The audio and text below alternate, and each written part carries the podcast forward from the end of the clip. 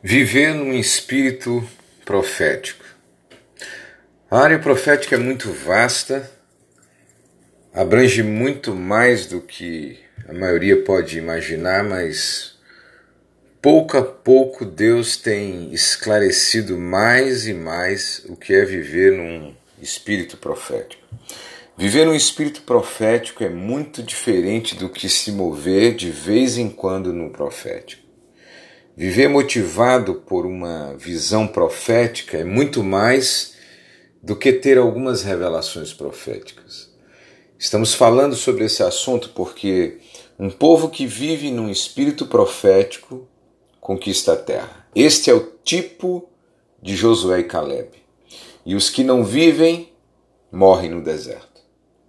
É simplesmente esta a diferença. Se você quer conquistar a terra, que tipifica todos os teus sonhos e realizar os projetos de Deus, então você precisa saber como viver em um espírito profético, pois isto vai determinar a sua vitória ou a sua derrota.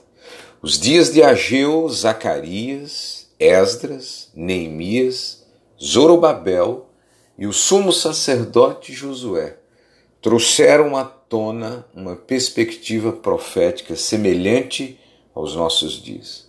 Em Esdras 5:1, o profeta Ageu e o profeta Zacarias começaram a dar aos israelitas que estavam em Judá e em Jerusalém mensagens que haviam recebido de Deus.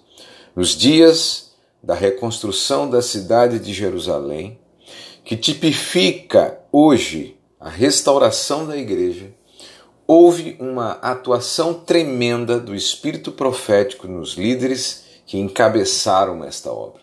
Da mesma maneira, hoje, se alguém se propõe a guiar um povo para a restauração, é necessário que faça isto no espírito profético. O que faz o espírito profético num povo? Vemos uma cidade destruída em Neemias 1:3. Mas vimos também uma cidade reedificada em Neemias 6:15. Vimos este mesmo espírito profético produzir algo em uma cidade que estava sem muralhas, desprotegida e totalmente vulnerável aos inimigos, mas que também vimos esta mesma cidade segura, guardada e protegida. Em Zacarias 1, verso 14, está escrito: E este me disse: Clama, assim diz o Senhor dos Exércitos, com grande empenho estou zelando por Jerusalém e por Sião. Enquanto os inimigos zombavam, dizendo: Esta cidade está destruída, está em nossas mãos ninguém reverterá o quadro. Um povo com o espírito profético confia em Deus, mas age no seu possível para reverter esse quadro.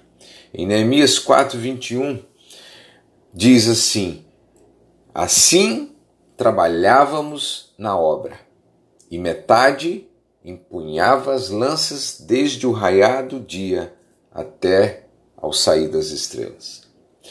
Em Ageu, capítulo 1, verso 4, a casa de Deus estava destruída. Até o povo de Deus dizia: não é tempo de reconstruirmos. Não tinham uma visão profética.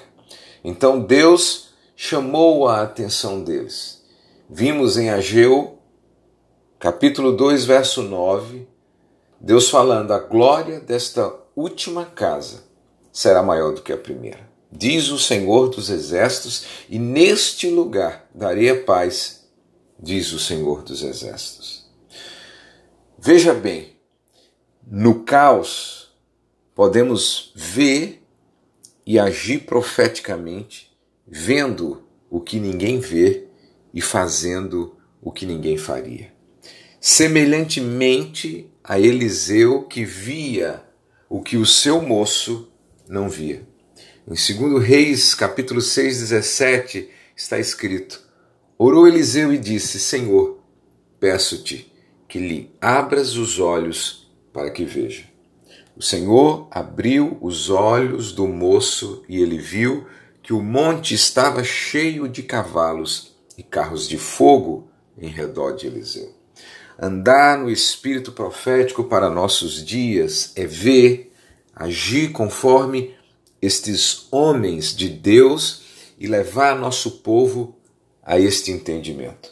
Com esta visão, podemos encarar nossos problemas circunstanciais sem desespero. Podemos encarar os espíritos malignos confiantes na vitória. Podemos encarar os principados de nossas cidades e responder às suas zombarias e vanglórias, dizendo: as circunstâncias estão assim, mas pelo Espírito profético de Deus vejo minha vida transformada, a cidade restaurada, as muralhas reerguidas e a igreja mais gloriosa do que nunca.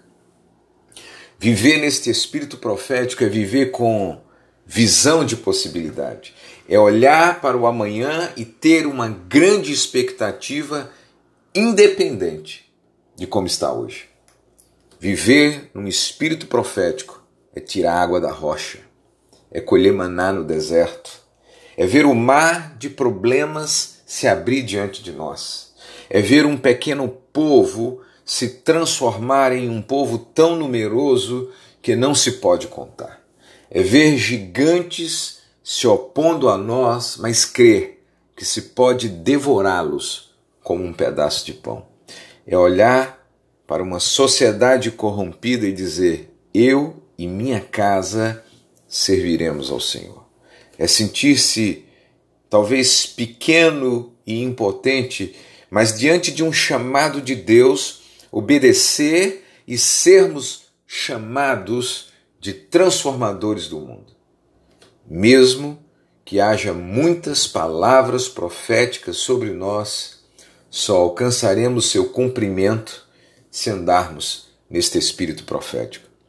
Só atingiremos os nossos objetivos neste tempo se andarmos neste espírito. Ser profético é ser otimista, é ser motivado, é se automotivar lembrando-se destas coisas.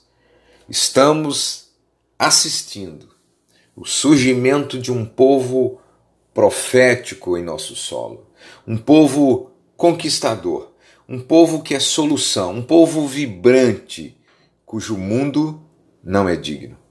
Homens dos quais o mundo não era digno. Hebreus, capítulo 11, verso 38. Que assim seja.